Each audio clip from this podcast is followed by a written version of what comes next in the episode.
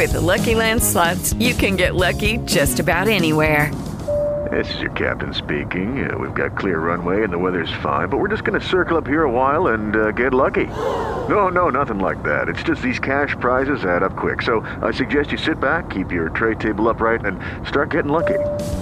Play for free at LuckyLandSlots.com. Are you feeling lucky? No purchase necessary. Void where prohibited by law. 18 plus terms and conditions apply. See website for details. Oggi incominciamo un percorso attraverso i racconti fantastici, quindi racconti che ci parlano di avventure straordinarie. È chiaro che il paradigma, il modello di tutti i racconti fantastici, avventurosi, di tutte quante le letterature, se vogliamo, è proprio l'Odissea che abbiamo appena finito di leggere in epica. Quindi viaggio per eccellenza, viaggio di avventura, viaggio di conoscenza per eccellenza. Ha ispirato tantissimi testi della letteratura di tutti quanti i tempi. Pensate poi ai personaggi straordinari che noi abbiamo conosciuto e incontrato nell'Odissea, come appunto Sirene, Circe, Polifemo, già nell'antichità degli scrittori si erano cimentati in questo genere letterario, degli scrittori erano stati ispirati direttamente dall'Odissea di Omero, in particolar modo Luciano di Samosata, il quale aveva scritto la storia vera. La storia vera era una sorta, era una sorta di parodia dell'Odissea, quindi un po' una presa in giro se vogliamo. No? Poi le Argonautiche, abbiamo già visto che le Argonautiche già avevano ripreso alcuni, addirittura anche alcuni personaggi dell'Odissea erano presenti nelle Argonautiche, si arriva fino ai giorni nostri, fino ai romanzi di fantascienza, per esempio, che sono molto diffusi ai giorni nostri, il fantastico, il meraviglioso, in questo caso nei romanzi di fantascienza non deriva dai miti o dalle leggende, ma deriva dalle conoscenze scientifiche stesse. Arriviamo quindi a parlare adesso del 1700. L'abbiamo spiegato, l'abbiamo studiato, abbiamo visto che è proprio nel 1700 che si è diffuso, soprattutto in Inghilterra e in Francia, il romanzo. Il romanzo come espressione della classe della, borghe, della borghesia, no? la classe che stava prendendo il potere anche in Inghilterra già nel 1700.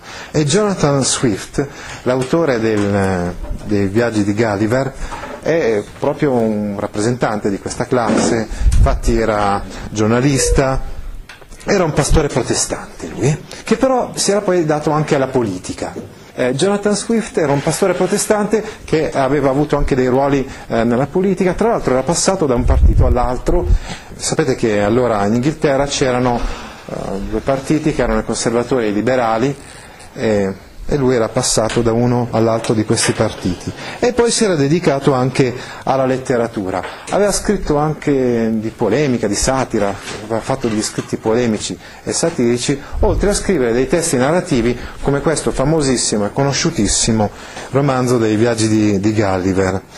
Ecco qua, come vedete all'inizio di pagina 350, attenzione, questo romanzo sembra apparentemente un testo per ragazzi, una letteratura quindi di intrattenimento, di evasione, e invece nasconde, come vedremo, dei significati importanti, interessanti. Possiamo dire, tra virgolette, che è un po' anche romanzo allegorico, nel senso che abbiamo visto, che abbiamo dato a questo termine, cioè che rimanda a qualcosa. Eh? Bisogna capirlo e interpretarlo, ecco, non è così semplice. Sì, uno si può anche lasciare trasportare tranquillamente dall'immaginazione, dalla fantasia uh, di Jonathan Swift, ma dietro questa immaginazione, dietro questa fantasia c'è qualche riferimento probabilmente alla realtà sociale e politica del suo stesso tempo, cioè del 1700. Ecco, come vedete all'inizio di pagina 353 è una sorta di piccolo riassunto di questo romanzo in cui si spiega come appunto questo tale Gulliver sia inspiegabilmente nel corso di un viaggio sia capitato sulla, sulla spiaggia. Ma lui era, era un gigante. Una spiaggia, uh, su una spiaggia conosciuta e qui infatti nel regno di Lilliput, il brano che leggeremo oggi, lui è, come una sorta di gigante rispetto agli abitanti che sono piccoli che sono minuscoli, piccolissimi, esatto. Mentre invece nell'altro regno, quello di eh, Brobdingnac, eh, nell'altro regno lui sarà piccolissimo, sarà un nano, no? perché tutti gli abitanti di quel regno sono, sono giganti, giganteschi al suo confronto. I suoi viaggi toccheranno anche l'isola di Laputa, dove vivono storici, filosofi e inventori, e infine il paese degli Om, cavalli sapienti che tengono come servi gli Yahoo, esseri spregevoli del tutto simili agli uomini. Ecco, siamo però qui, adesso dicevamo più o meno all'inizio del, del romanzo, quando lui capita nel regno di Lilliput. Tra l'altro i Lilliputiani all'inizio l'avevano persino legato lì dove si trovava sulla spiaggia, prima che potesse svegliarsi perché avevano paura di lui, poi però incominciano a fare la sua conoscenza, scoprono che non, vuole, non è cattivo nei loro confronti, non, non vuole fare loro del male e quindi lo liberano. Ecco che cosa avviene più o meno dopo che viene liberato dai Lillipuziani. Viene raccontato in questo brano che stiamo per leggere alla pagina 353. Ottenuta la, la libertà, la prima richiesta eh, che feci fu quella di poter vedere la capitale di Mildendo, questo regno di eh, Lilliput ha come capitale questa città di Mildendo. L'imperatore perché appunto a capo di questo regno c'era l'imperatore, me l'accordò subito, chiedendomi espressamente di non, di non danneggiare né abitanti né case. Era talmente grande, grosso Gulliver rispetto a queste case, questi abitanti, che avrebbe potuto con un piede schiacciare, distruggere abitazioni, case e persone. Fu emesso un proclama nel quale si avvertiva il popolo della mia intenzione di visitare la città. Attenzione, proclama, guardate che Gulliver vuole visitare la città, quindi Rintannatevi nelle case, altrimenti, altrimenti vi schiaccia tutti. Questa è circondata da una muraglia alta circa 8 centimetri e larga una trentina, una trentina di centimetri, così che ci si può scarrozzare sopra benissimo con cocchio e cavalli, cocchio e cavalli lilipuziani ovviamente, ed è fiancheggiata da potenti torrioni ogni tre metri. Ma ho capito, Gulliver era gigante. Esatto, sì sì. Sì sì, molto molto piccolissimi. Sì, infatti Gulliver è un uomo, e sono i lilipuziani, i lilipuziani che sono in questo regno fantastico e sono piccoli così. Che... Ma prima Gulliver era gigante. Eh? Non è mai stato gigante. No, no, no, Gulliver è un uomo, basta, come noi. Rispetto a loro è un gigante, rispetto agli... Mi dicevo che Gulliver ha visto Gulliver Paperino. Ah, ah, ah. All'italiana Gulliver, giusto, noi leggiamo all'italiana, eh, poi eventualmente chiediamo alla, alla prof. Basta. Si dice Gulliver perché è inglese. Oh scavalcai la grande porta occidentale e cominciai a camminare di sghembo e con accortezza per le strade principali, con il solo giubbetto addosso, per paura di danneggiare i tetti e le grondaie delle case con le falde della giacca. Ecco, notate l'ironia, ovviamente, vabbè, diciamo anche il divertimento, la fantasia di questa situazione paradossale, cioè di Gulliver che passa in mezzo alle case e deve stare attento appunto a non distruggere i tetti e le grondaie. Camminai con estrema circospezione. Ovviamente, ragazzi, incominciamo a dire una cosa importante riguardo al significato di questo testo. È evidente che questo testo, in un certo qual modo, ci fa riflettere sul fatto che tante cose dipendono dal punto di vista dal quale si osservano queste cose. Chiaro? Cioè, eh, per esempio, dal punto di vista dei lilipuziani lui è un gigante, ma in realtà è un uomo come noi, da un altro punto di vista lui diventa piccolo, no? il punto di vista degli abitanti dell'altra terra, Bravdignac. Camminai con estrema circospezione, attento a non calpestare chi si fosse trovato per strada, malgrado la perentorietà dell'ordinanza, che imponeva a chiunque di non uscire se non a proprio rischio e pericolo. Quindi nessuno effettivamente era per le strade e sapevano tutti che lo facevano a loro rischio e pericolo perché Gulliver avrebbe potuto calpestarli. Le finestre più alte e i tetti erano talmente affollati di spettatori che non credo di aver mai visto un luogo altrettanto gremito. La città è un quadrato perfetto con il lato di 150 metri ed oltre. Le due strade maestre, che incrociandosi formano i quattro quartieri, sono larghe un metro e mezzo, mentre i vicoli e le strade minori che scorsi passando, senza poterci entrare, sono larghe dai 30 ai 40 centimetri. Anche qua tutto in proporzione ovviamente. La città può contenere 500.000 anime, le case sono da 3 a 5 piani, ben forniti negozi e mercati. Attenzione, questa è una sorta di parodia della città di Londra, eh, perché probabilmente la città di Londra nel Settecento più o meno conteneva un numero simile di, di abitanti. Il palazzo imperiale è al centro della città, all'incrocio delle vie maestre, è circondato da un muro alto 60 cm, che si svolge a un 6 metri di distanza. Da Sua Maestà ebbi il permesso di scavalcare il muro di cinta e poiché c'era spazio abbastanza, mi fu possibile osservarlo da ogni lato. La corte esterna è un quadrato di 12 metri e incorpora altre due corti. In quella più interna ci sono gli appartamenti reali che desideravo proprio vedere, sebbene fosse assai difficile, perché i portali che immettevano da una piazza all'altra erano alti 40 cm, larghi una ventina. Insomma, ovviamente non poteva passare dentro questi portali, portali immensi, se visti dal punto di vista dei, eh, dei lilipuziani, ma invece eh, piccolissimi, troppo piccoli per lui. Eh, vediamo un po' se voi siete capaci di entrare dentro un portale che è alto 40 cm e largo 20 cm. Inoltre gli edifici della corte esterna erano alti almeno un metro e mezzo e non li potevo scavalcare senza recare danni ingenti al complesso, sebbene le mura fossero di solide pietre squadrate e dello spessore di 12 centimetri. Eh, per quanto fossero solide dal punto di vista dei lipuziani, quelle mura si sarebbero sbriciolate se lui ci fosse andato sopra. Eppure l'imperatore desiderava ardentemente che potessi ammirare il suo magnifico palazzo, ma questo non fu possibile se non in capo a tre giorni, durante i quali tagliai alla base col mio coltello alcuni degli alberi più maestosi del parco reale, che si trovava a un cento metri dalla città. Metti via, metti via.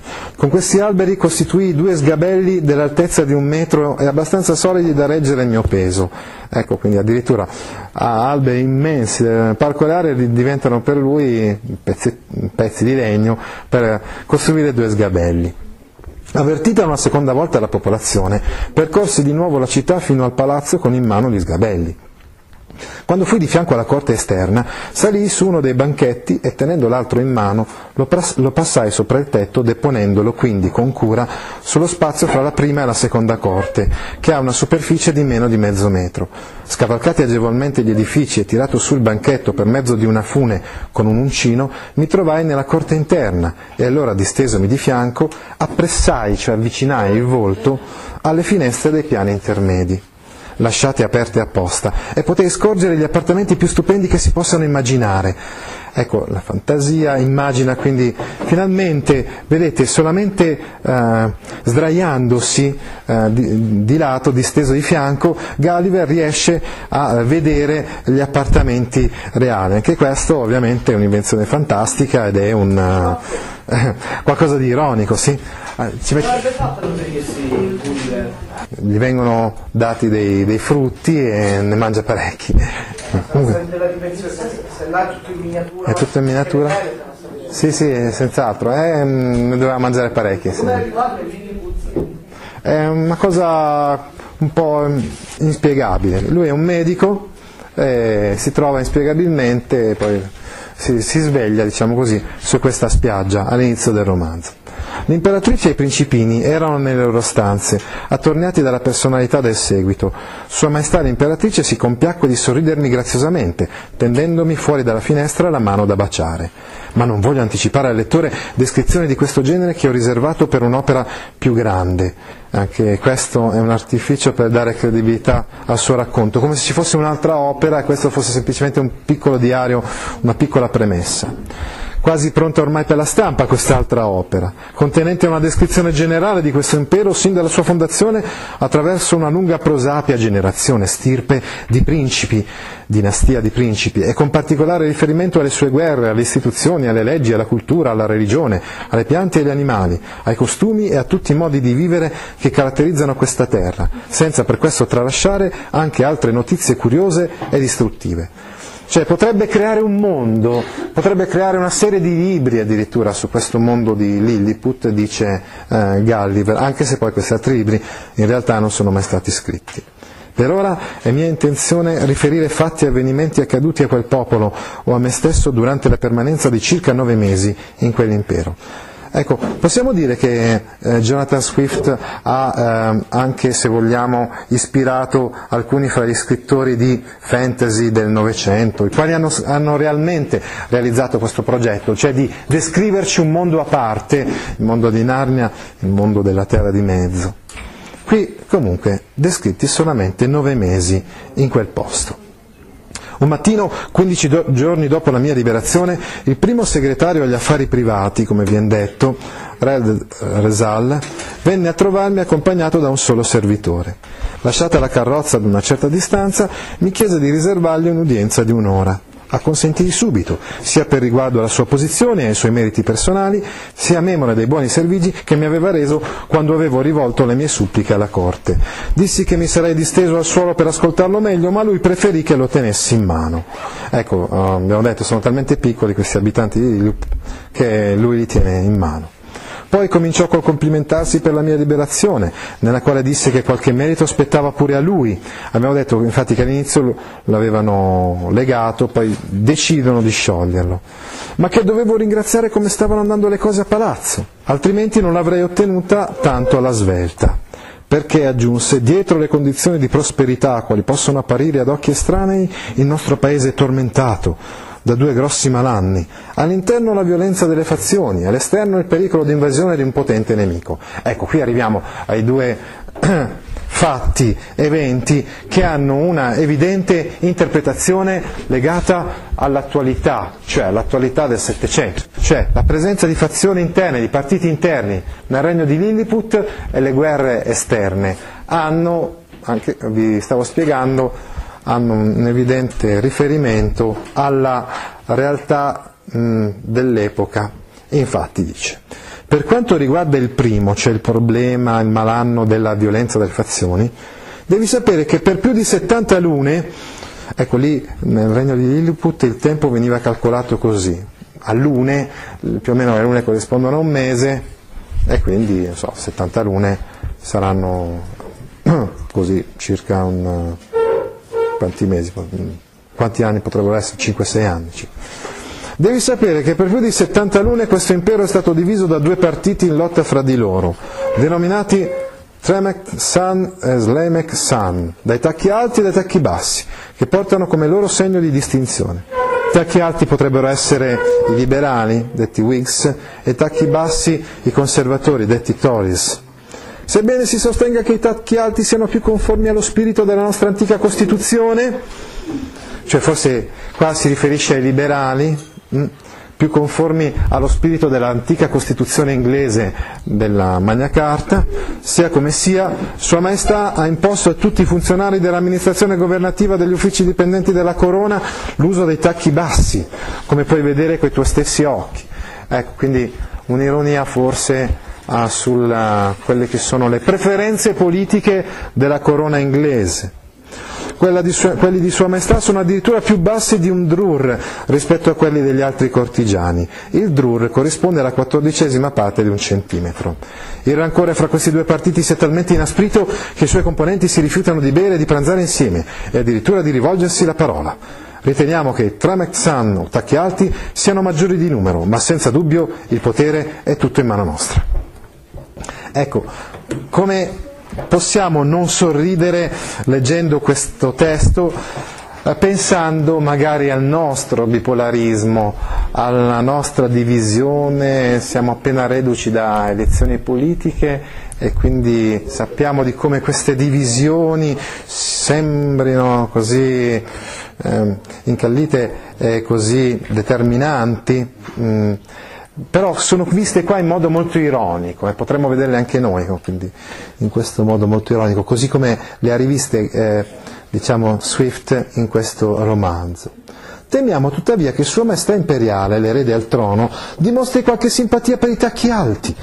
È comunque certo che porta uno dei due tacchi più alto dell'altro, il che gli conferisce la tipica andatura dello zoppo. Ecco qui ovviamente tutta un'ironia, no? Vedete che qua, per esempio, le tendenze politiche sono ironizzate, diventano una questione semplicemente di tacchi alti e tacchi bassi. Ora, nel colmo di queste lotte intestine, siamo minacciati da un'invasione da parte degli abitanti dell'isola di Blefuscu, l'altro grande impero dell'universo, vasto e potente quanto quello di Sua Maestà. Per quanto riguarda infatti la sua affermazione che ci sarebbero altri regni ed altri stati nel mondo abitati da esseri della tua grandezza, i nostri filosofi sono alquanto scettici e sono inclini a pensare che tu sia piovuto dalla luna o da una stella. Quindi anche qua mm, è una presa in giro di tutto, è una presa in giro del, dei rapporti internazionali, delle guerre fra gli stati, dell'egemonia politica nell'Europa dell'epoca, è una presa in giro persino degli studi, eh, degli studiosi, degli approfondimenti culturali e delle loro uh, teorie. È comunque certo che un centinaio di esseri del tuo peso basterebbero a distruggere i prodotti agricoli e il bestiame dei territori di Sua Maestà. Inoltre non c'è il minimo accenno ad altri paesi che non siano i grandi imperi di Blefusco e di Lilliput, nelle storie delle 6.000 lune. Ecco, anche qua possiamo fare riferimento a quelle che sono le teorie, per esempio pensiamo alle teorie, teoria, uh, teorie aristoteliche, sono teorie che sono in vigore da tantissimo tempo, ma che qualcuno ha già messo in discussione già da un secolo e passa. Pensiamo per esempio alla visione antropocentrica, cioè alla una visione culturale che vede l'uomo al centro eh, dell'universo e invece ad altre visioni relativiste che cominciano a diffondersi già nel Settecento, forse fa riferimento a, implicito a queste Jonathan Swift quando scrive questo testo. Ma questi due potenti stati si sono impegnati in una reciproca ostinatissima guerra per 36 lune. Ora ascolta quando ne fu l'occasione. Allora si fanno guerre si fanno guerre fra popoli e dice Jonathan Swift, in modo ironico ce lo fa capire, tante volte si fanno delle guerre per motivi futili.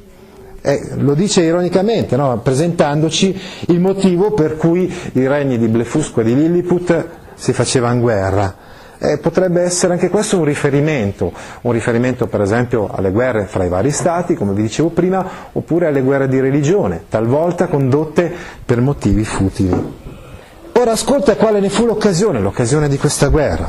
È da tutti ammesso che il modo consueto di bere un uovo è di romperlo dalla punta larga, ma il nonno di Sua Maestà, prestandosi un giorno, quando era bambino, a bere un uovo, avendolo rotto secondo l'uso degli antichi, si scalfì un dito. In conseguenza di ciò l'imperatore suo padre emanò un editto col quale si imponeva ai sudditi, con la minaccia di pene assai rigorose, di rompere le uova dalla parte della punta stretta. Il popolo reagì tanto violentemente a questa legge che, come ci narrano le storie, ci furono sei rivoluzioni durante le quali un imperatore perse la vita e un altro la corona. Gente che perde la vita per motivi futili, come per esempio da che parte rompere un uovo. Punta stretta e punta larga, anche qua potremmo pensare a un riferimento della lotta religiosa fra anglicani e cattolici che aveva oppresso l'Inghilterra nel secolo precedente.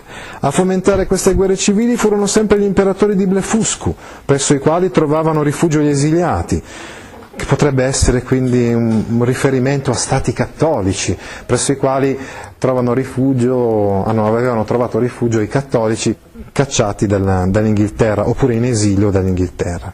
Si calcola che non meno di 11.000 persone abbiano preferito la morte piuttosto di accettare di rompere le uova dalla punta stretta. Su questa controversia sono usciti centinaia di grossi volumi, anche se i libri dei punta larga sono stati proibiti da lungo tempo e gli appartenenti a quel partito siano stati interdetti a termini di legge da ogni impiego. Durante queste discordie gli imperatori di Blefusco ci presentarono, per mano dei loro ambasciatori, numerose proteste, accusandoci di aver aperto un vero e proprio scisma religioso, poiché avremmo offeso uno dei dogmi della dottrina del nostro profeta Lustrog. Anche qua riferimento probabilmente alle dottrine cattoliche. Ti interessano file di questo genere?